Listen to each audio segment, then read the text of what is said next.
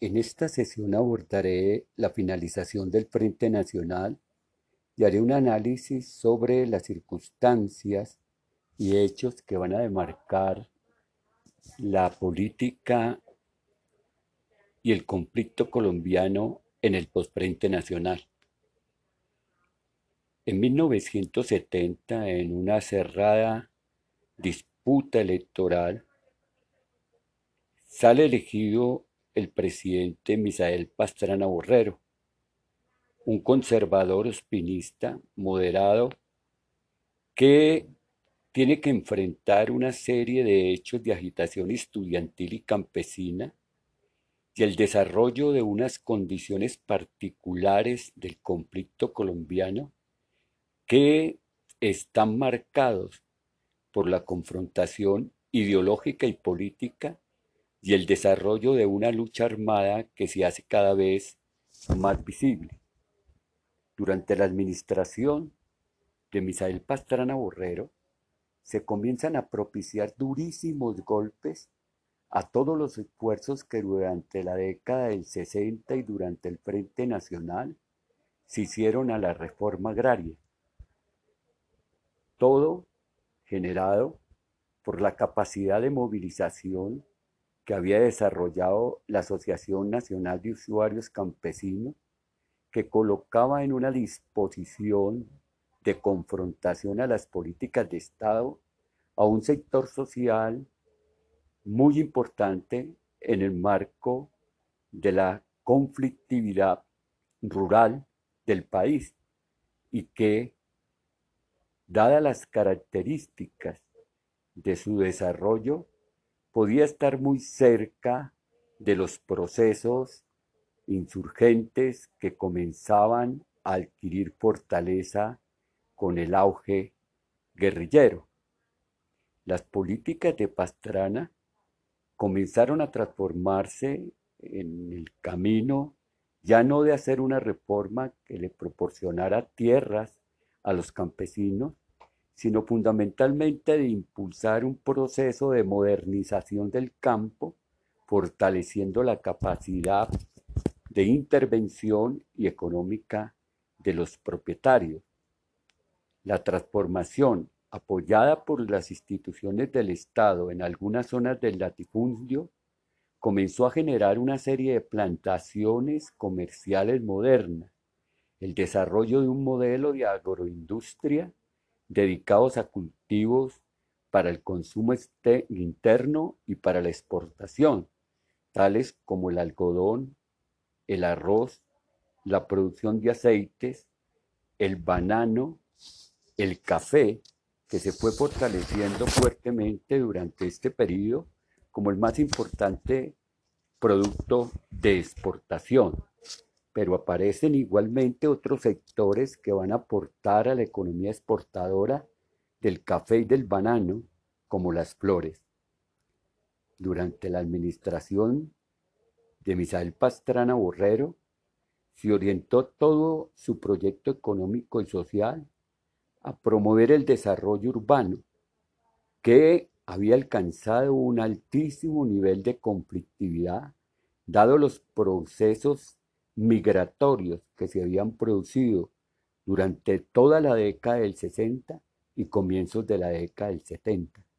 De allí que se hubiese hecho necesario la posibilidad de impulsar la organización de la ciudad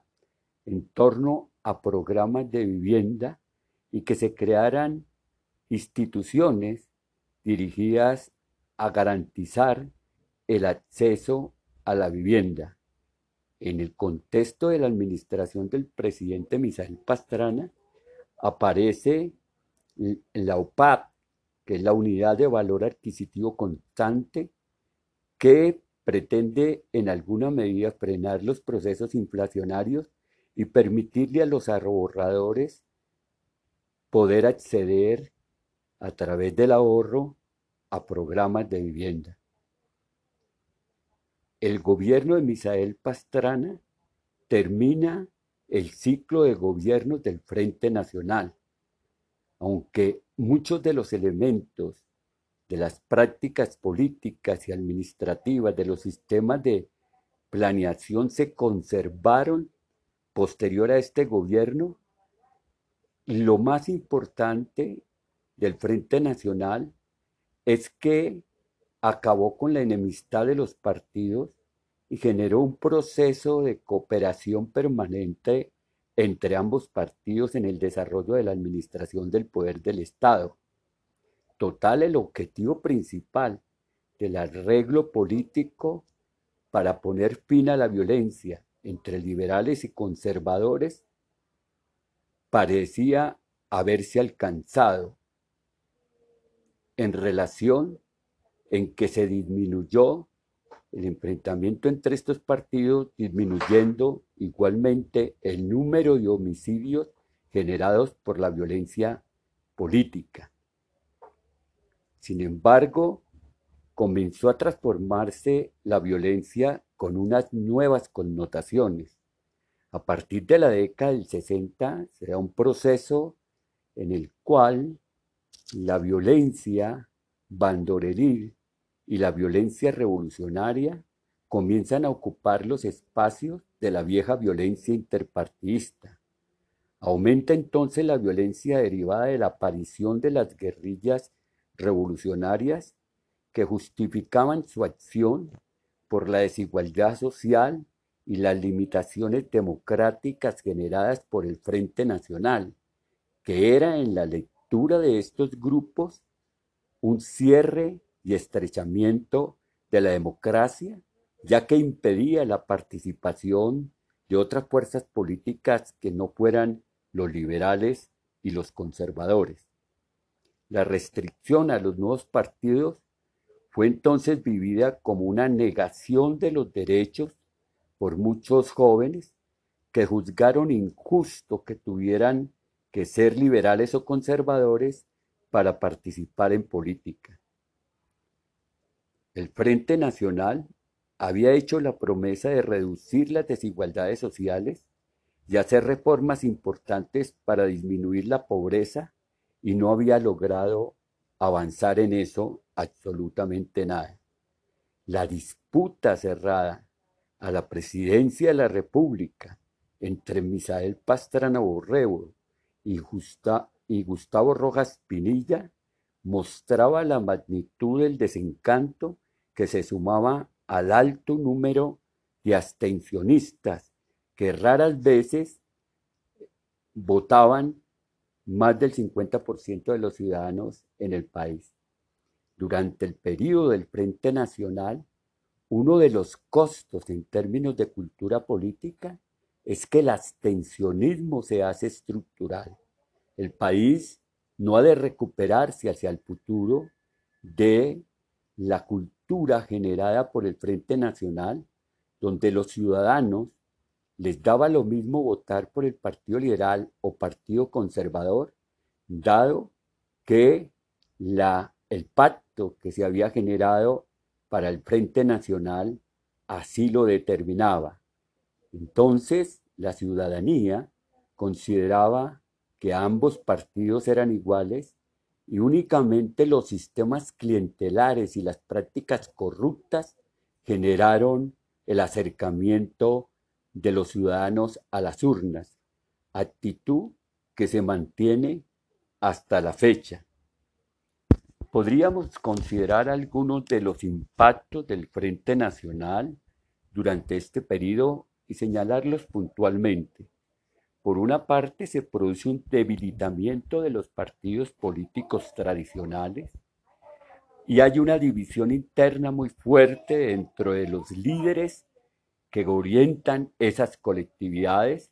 generándose sectores y fragmentos al interior de esos partidos que no permitirán que se construyan procesos unitarios para poder enfrentar los ciclos electorales. Otro elemento fundamental es que ante la carencia de votantes como consecuencia del fortalecimiento estructural del abstencionismo, las campañas electorales estuvieron unidas a lazos y relaciones fundamentalmente clientelistas. el sistema político que funcionó desde entonces generó una serie de prácticas que no ayudaron al fortalecimiento del desarrollo democrático. Igualmente, se desarrollaron durante este periodo del Frente Nacional prácticas de corrupción que irán fortaleciéndose con el transcurrir de los años y que se harán parte de la cultura administrativa de el Estado y la sociedad colombiana. Los gobiernos de estos años, de 1958 a 1974, fueron exitosos en alguna medida en el manejo de la economía, a pesar de la dependencia de las exportaciones cafeteras que creaba muchas limitaciones. Durante este periodo es indiscutible señalar que el país creció con rapidez y aumentó el tamaño de su economía, el crecimiento de las ciudades, el tamaño del Estado, cada vez manejado en una proporción mayor por el Producto Interno Bruto y por las posibilidades económicas de acceso al manejo del poder del Estado. Esto no quiere decir que el desarrollo de la economía y el crecimiento urbano, con las garantías que se posibilitaban en el momento, hubiera apaciguado el desarrollo de las confrontaciones. Durante este periodo, el movimiento campesino, el movimiento obrero, el movimiento estudiantil y el movimiento popular estuvieron activos, enfrentaron las políticas de los gobiernos del Frente Nacional y buscaron posesionar imaginarios que aún son razón de sus agendas reivindicativas. Es una época de conquistas en el desarrollo de la lucha social, de la protesta legítima, que se expresó en marchas campesinas y magisteriales, en organización y fortalecimiento de sindicatos, asociaciones populares, organizaciones sociales y organizaciones estudiantiles que enfrentaron de manera clara, en medio de las circunstancias de esa época, la represión que desarrollaron los gobiernos del Frente Nacional. Los gobiernos se inclinaron a aumentar los sistemas de tributación y a generar procesos para que estos sistemas pudieran ser fácilmente cobrados. Fundamentalmente se colocaron impuestos a las ventas y se buscó por todos los medios evitar tensiones con los empresarios y los grupos más ricos, situación que se mantiene hasta la fecha. Toda reforma tributaria en nuestro país está mediada por la intimidación que los grupos económicos hacen sobre el Estado para que los impuestos sean bajos y los procesos de acumulación sean cada vez más altos. La renuncia de todo esfuerzo a alterar la distribución de los recursos, fundamentalmente recursos estratégicos como la tierra, fue generando una agudización de la crisis estructural rural en términos de los problemas agrarios, que son razón de los conflictos armados y de los conflictos sociales. E igualmente la disposición para mantener las políticas salariales de los trabajadores generó indiscutiblemente una situación de inconformidad que fue desarrollándose cada vez con más fuerza, con mayor eh, capacidad de confrontación para el Estado, para reivindicar derechos que constituían derechos fundamentales de los trabajadores. Pero también fue importante las luchas que realizaron los eh, sectores populares en las distintas ciudades a través de los movimientos cívicos para generar mejores condiciones de vida en términos de vivienda, en términos de electrificación, en términos de acueducto y alcantarillado y las posibilidades de usufructuar las redes telefónicas, así como el, el mejoramiento permanente de las vías. Durante el Frente Nacional, el Instituto de Crédito Territorial y el Banco Central Hipotecario cumplieron un papel fundamental en el desarrollo de los barrios obreros y populares a través de la financiación de la vivienda. Igualmente, sectores importantes de la clase media se vieron beneficiados de estas políticas de mejoramiento de vivienda. En general, el modelo social y económico se orientó en sentido liberal, apoyando a empresarios y confiando en que sus inversiones crearían empleo y mejores ingresos para la población. La intervención estatal se mantuvo en la retórica de la lucha por la distribución del ingreso, pero se concentró en crear condiciones favorables para la inversión privada y un asistencialismo social cada vez más amplio dirigido hacia los sectores pobres y ligados a prácticas de clientelismo que de una u otra manera, con la utilización de los recursos públicos, terminaban financiando los aparatos políticos de caciques electorales y subsidiando a los sectores urbanos pobres para evitar que estos se radicalizaran y generaran movilización política. Este periodo igualmente tiene grandes dificultades en el manejo del conflicto armado. Desde 1959, con el desarrollo de la Revolución cubana, muchos jóvenes van a aportarle y a comprometerse con procesos de levantamiento armado, jóvenes intelectuales y campesinos de distintas zonas del país que acompañan el desarrollo de las iniciativas para ir mejorando de una u otra manera las condiciones de existencia de la población. Las organizaciones guerrilleras que surgen en la década de los 60 y se mantienen a pesar de, de que estas guerrillas avanzaron muy poco durante estos años, comienzan un proceso de crecimiento significativo a partir de 1964 y 1974. Es decir, es una década de crecimiento donde las guerrillas van a ir viniéndose de los lugares remotos que no parecían eh, ofrecer ningún peligro hacia la vida urbana donde se considera que pueden colocar en peligro al gobierno. En 1964 y, y 65 aparecen las guerrillas del ELN y de las FARC. Luego, en 1967-68, aparecen las guerrillas del EPL que van a desarrollar esta primera generación de guerrillas importantes procesos de organización social y popular en los territorios en los que ellas tienen algún nivel de incidencia, fundamentalmente sobre el movimiento campesino y el movimiento sindical. En 1974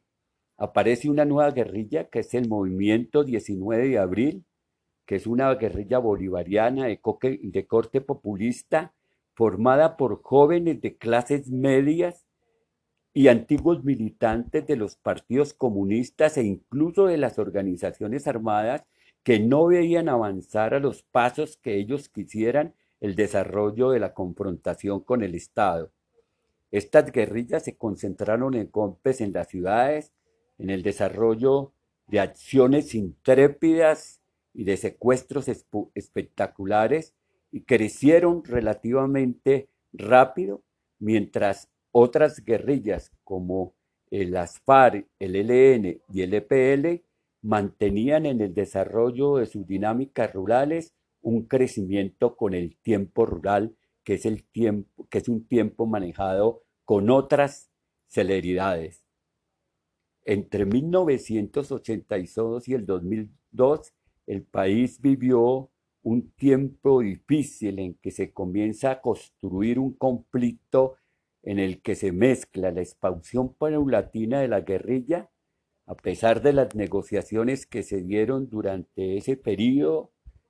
eh, el desarrollo del negocio de la droga, el crecimiento significativo de los grupos paramilitares y se genera en, en términos absolutos un conflicto armado que va a tener unas características específicas durante este periodo y que va a buscar a través de distintos mecanismos poder avanzar en un proceso en el cual se pueda llegar a una solución política del conflicto armado.